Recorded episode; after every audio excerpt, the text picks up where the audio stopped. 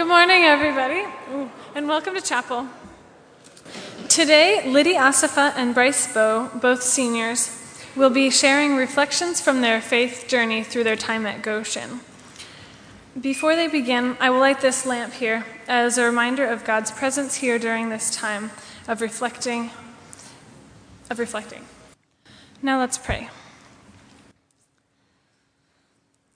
God, who created us with minds to observe events and process them, and to see your work in our lives, thank you for this chance to hear Lydie and Bryce's stories.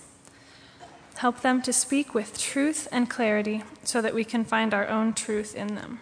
Amen. If you would please turn in your blue hymnals to 12, Come Let Us All Unite to Sing, and please stand.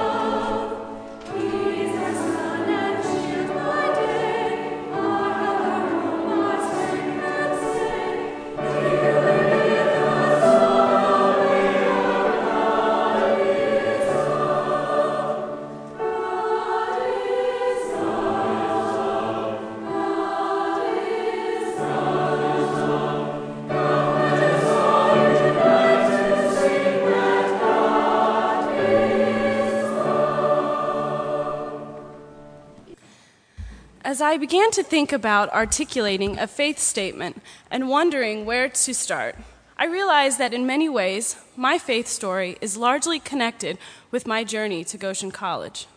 So before I talk about my time at Goshen, I need to first explain my faith background before GC.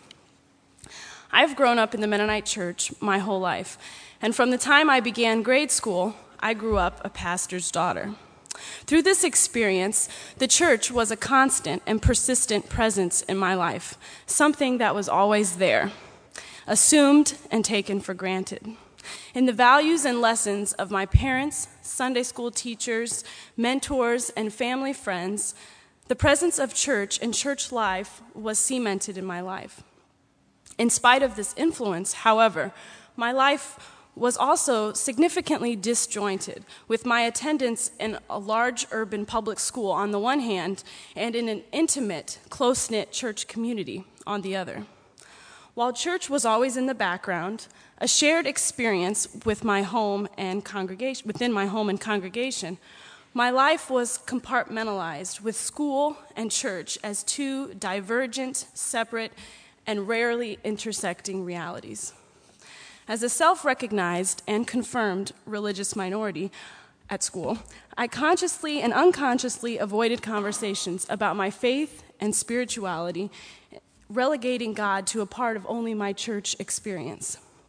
In response, I maintained two seemingly distinct identities at school and at church, with very few school friends knowing my father's occupation as a pastor or my Mennonite beliefs, and neglecting to invite any school friends to my baptism. As a result of this fragmented, compartmentalized experience of church and school, I was slowly drawn to a Mennonite college and, com- and faith community. I look forward to being a part of, co- of a community where I was not forced to overtly defend my faith or, silent, or silently resist the assertions of others.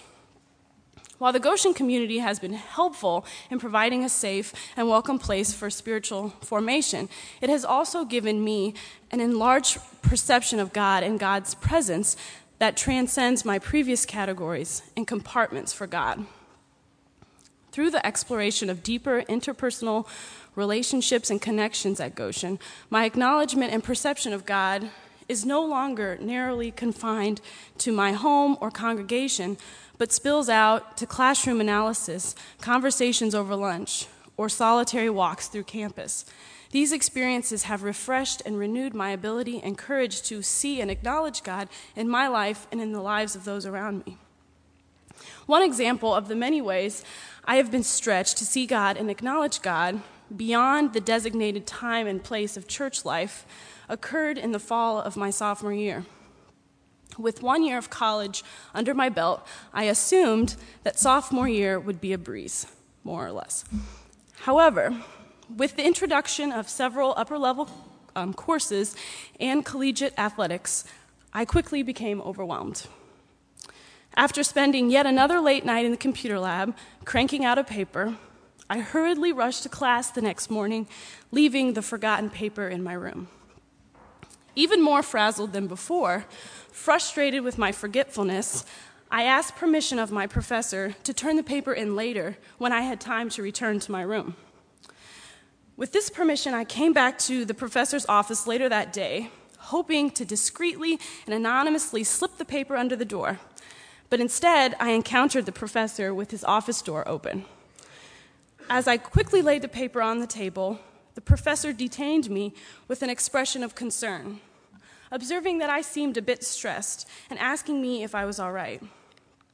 With this concern, a flood of tears ensued as I wept my way into a nearby chair, overwhelmed both by his genuine compassion and the transparency of my situation.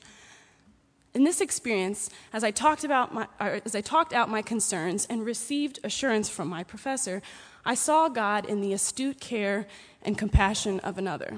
This experience pushed me to share and receive divine direction and connection in my everyday experience instead of merely within a formal and compartmentalized church setting. Another example of my enlarged understanding of God's pervasive presence happened the summer after my junior year. Following SST in Tanzania in the spring semester, I flew to Ethiopia for three months to visit my extended family, do an internship, and conduct research. As a part of my research, I obtained conversion stories and life narratives from members of the Meserete Kristos Church, or the Ethiopian Mennonite Church. These interviews were largely unstructured narratives of their spiritual journey told by the interviewees. All these interviews were important reminders and lessons of the transformative and reassuring power of God. However, one of them in particular stayed with me. When I asked my interviewee if he would like to share anything that I neglected to ask him, he took this opportunity to ask me pointedly about my own faith story. As I began telling him about my background as a pastor's kid and the role of my church community, much like I began today's faith statement, he politely stopped me, telling me that Christianity is truly meaningful and relevant in personal, individual, and lived encounters with God. This powerful lesson in an unanticipated and unlooked for place was yet another example to me of God's omnipotence and realness outside of the compartmentalized and constrained places we choose to keep God.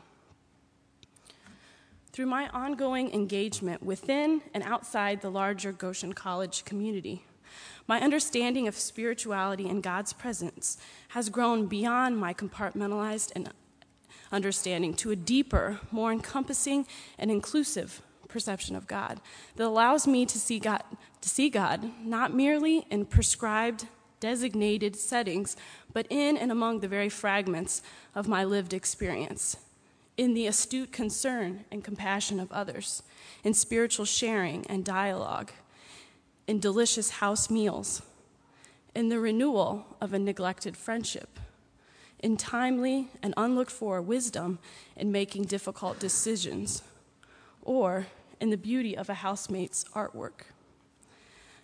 With graduation behind me and the conclusion of my time at Goshen slowly approaching, I look forward to new opportunities of finding God and stretching the boundaries of my awareness and acknowledgement of God's presence in my life.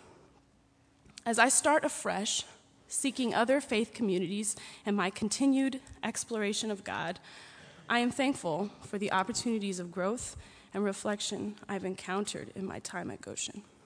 Thanks.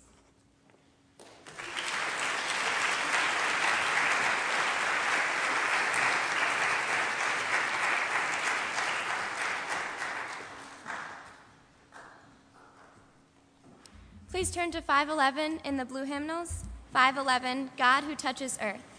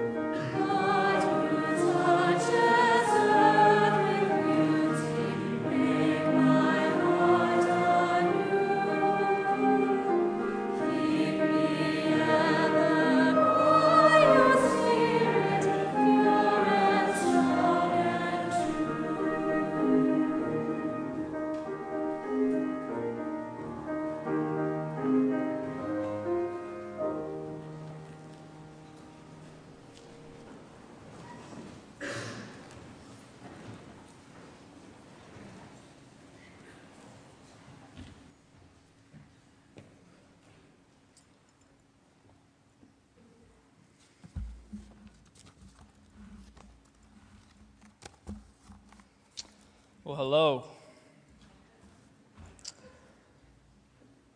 There's going to be some things today said that may rub you the wrong way. I hope that uh, you'll be challenged today. I hope that you'll be encouraged, but also challenged. Uh, I hope you won't just write some of this off and that you'll ask yourself some tough questions maybe after today. If something doesn't sit well with you, if something does rub you the wrong way. Um, if I can, I'd like to uh, lead us in prayer quick, so please bow your heads with me, if you will. Father, uh, thank you so much for this opportunity to share and just this opportunity as a, as a college to meet, Lord, and just to be at this college. We, we often forget how blessed we are and how many kids and, and people our age around the, the world would love to just be here where we're at right now. And we can think of a lot of reasons that we don't want to be here in a lot of the places we'd rather be. Lord, but I just hope that we would realize how blessed we are and that we would use this opportunity to be at college, to learn, to grow in multiple aspects of our lives, Lord, not only closer to you, but academically, athletically, socially, Lord. And just thank you again. I pray that uh, you will open our hearts and our minds, Lord, to, to the words. And uh, I pray that you would, you would speak through me this morning, Lord. Thank you again for all that you've done for us. In Jesus' name I pray. Amen. 1 Peter 3:15 reads, "But in your hearts set apart Christ as Lord. Always be prepared to give an answer to everyone who asks you to give the reason for the hope that you have. But do this with gentleness and respect. It is my hope that after today you will have a small glimpse of my story and why I stand firm on the unshakable person and promise of Jesus Christ and why he's the Lord of my life." You know, I haven't always believed in God. At least I didn't live like it. I never went to church growing up, and my mom just now started going to church again. And my dad, who is, is one of the best providers and respectable men I know, doesn't really ever talk about God. Um, I actually got baptized this summer before my freshman year here, not because I had an epiphany one day, but as C.S. Lewis writes, and I relate to this very much it just seemed like the right thing to do. And after I came out of the water, I didn't really feel any different.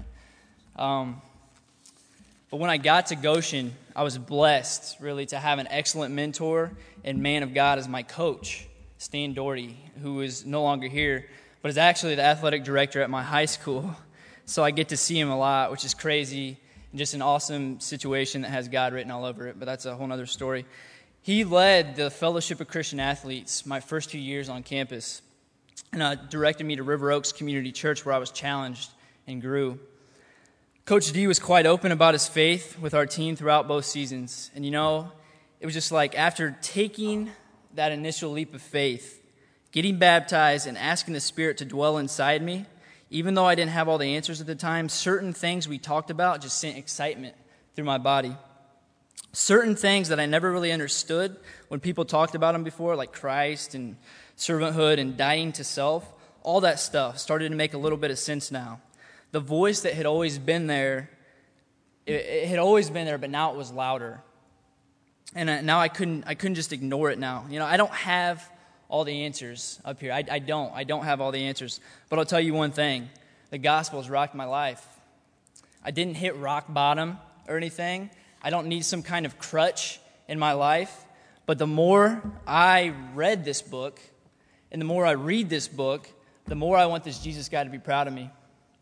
The more I want to love like he did, to show radical and countercultural compassion like he did, kindness, service, grace, forgiveness abounds like he did. That's why I'm the, the way that I am. That's why I do what I do. Brothers and sisters, I am not perfect, and I continue to struggle with certain aspects of my life. Claiming to be a Christian, though, is not claiming to, be perfect. In fact, it's claiming the opposite. It's admitting, hey, I screw up a lot. I'm selfish, conceited, greedy, angry, lustful, and these traits don't hurt just me, but other people in my life that I love. And I'm sick of it. I can't do it by myself. No one can. Let me repeat that. No one can. And if you think you can, you're not quite as smart as you think you are. The church is a hospital for the sick not a museum for the saints. It's a hospital for the sick, not a museum for the saints. Let me assure the skeptics in the room that I'm not delusional. I'm, I'm not, I'm not weak minded. I'm not less intelligent. I'm not desperate. Rather, I'm a fully functioning human being, and I will tell you one thing my mind is not the only means I use to decipher truth in this world. And if you forget about the heart, brothers and sisters, you have missed out on so much. For example, I love my mother to death, and she loves my brother and I to death. I just got done talking to her last night, and you know she struggles with things, but she was an excellent mother to me. Raised my brother and I, just and I'm forever grateful for that. But this was not something I came to through the scientific method, not something I rationalized, reasoned, or came, through, came to through logic. It's something that I experienced in my heart, but it's true nonetheless. Truth, therefore, cannot be deciphered with only the mind, but the heart as well. But it seems in our society, doesn't it? With our, our need for instant gratification, email now, double cheeseburger now, answers now, our advanced race and technological advances and reliance on only the scientific method for deciphering truth that we have forgot about the heart. Brothers and sisters, the scientific method cannot explain everything. There is more to poetry than mere words on a page. Music is so much deeper than simply symbols and notes, and love is not just chemical firings in the brain. There is so much more to these things, and we all know that, don't we? And yet, you can't make an equation or quantify or measure this stuff in a test tube. Now, I am not degrading science, and some of you have just written me off as not actually understanding science and the scientific method. Don't write me off just yet. All I am saying is that science is limited in its ability to explain everything. I really do love science. I do. Science is wonderful. And as a Christian, I can happily and excitingly accept the new findings and research in science and incorporate those into my worldview. God is wonderful. But a pure naturalist cannot accept that in which he cannot see, test, or prove, and therefore anything spiritual or metaphysical cannot be incorporated into his worldview. I think there, there are four main questions that every person will eventually ask themselves in this life. Number one, origin. How did I come to be? How did life come to be? Number two, meaning. Do I matter? Why am I here? What is my purpose while I'm here? Number three, morality. How should I live while I'm here? Does it matter how I live while I'm here? And lastly, destiny. Where am I going when I die? What happens to me? These are huge questions, and yet science cannot give you answers to all these questions. No one in history has had the impact or influence on the world like Jesus Christ. No one. Not Muhammad, not Krishna, not Albert Einstein, not Horus, the Egyptian god, no one. He had the audacity to claim that he was one with God, that he was God. Not a prophet or a messenger, but God himself. Let me share with you this quote from the French general and historical icon Napoleon Bonaparte, hailed as one of the greatest leaders this world has ever seen. He says, I know men, and I tell you that Jesus Christ is no mere man. Between him and every other person in the world, there is no possible term of comparison. Alexander, Caesar, Charlemagne, and I have founded empires. But on what do we rest the creation of our genius? Upon force. Jesus Christ founded his empire upon love, and at this hour, billions of men and women would die for him. Billions. This hour, right now. And let me assure you, as the writer of Hebrews so bluntly lays out, Jesus Christ is the same yesterday and today and forever. He's the same to yesterday, today, and forever. I say amen to that. We worship an awesome God, a huge God. And one of, one of my favorite lectures I've, I've ever heard was by a man named Louis Giglio. And uh, I've talked about this a lot to people. I know the FCA crew is, has heard and watched this before, and they're probably laughing right now that I'm about to share this. Where you guys at, by the way? Where's my FCA crew? Yeah, This will, uh, this will really blow your mind. It, uh, it messed me up, for real. Um, scientists have discovered that the largest star in the universe, um, they've discovered the largest star in the universe, and they've named it, fittingly, Canis Majoris. In Latin, that roughly translates to the big dog star, Canis Majoris, the big dog star. This star is huge. It's huge. It's so big, okay? that if the earth were a golf ball, okay, find yourself, Goshen College.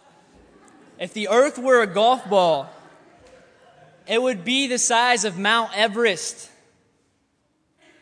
Okay, that didn't do it for anybody. Okay. Maybe, uh, maybe you need to buy a plane ticket, Kathmandu, get your little parka on, hike up to, to Mount Everest, pull out your little golf ball, and maybe it'll sink in. That's big. That's huge. How about, all right, here's, a, here's another one. If the earth were a golf ball, Canis Majoris would be 22 inches deep of golf balls across the state of Texas. Imagine this room 22 inches deep in golf balls. Okay, that's a lot. Just this room. Texas. All right, I think it's sinking in a little bit. Find yourself, think of Texas in golf balls. That's how many Earths would fit into Canis Majoris. It's huge.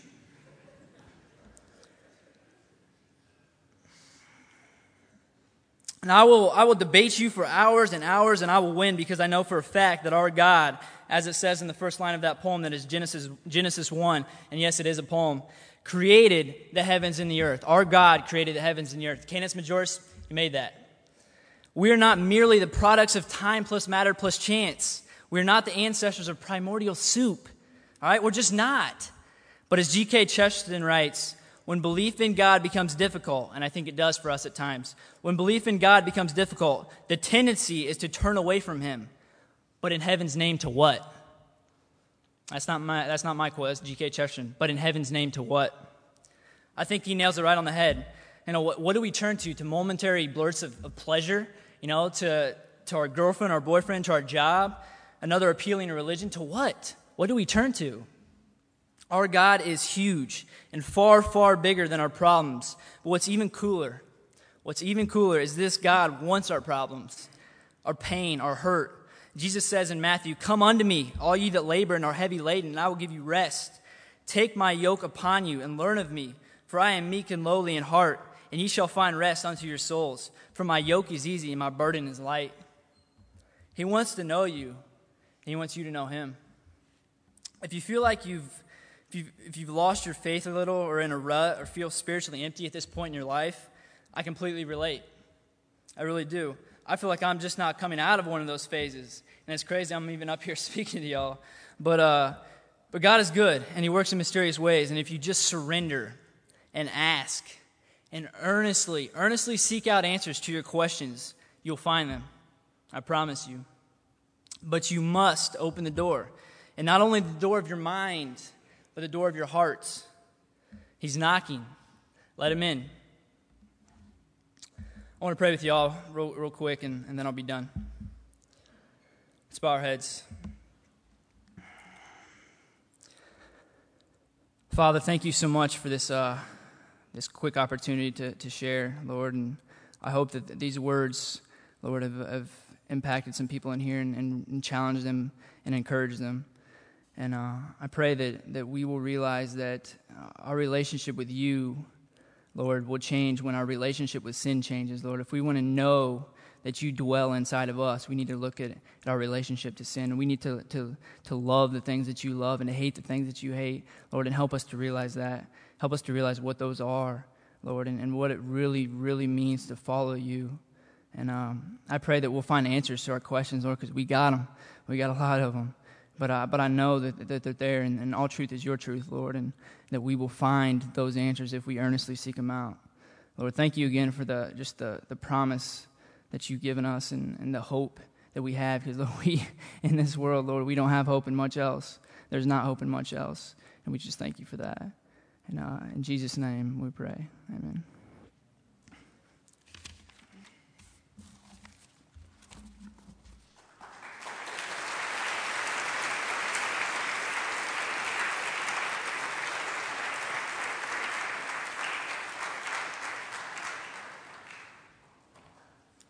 We will sing now from Sing the Journey 78 We Will Walk with God, and the words will be displayed.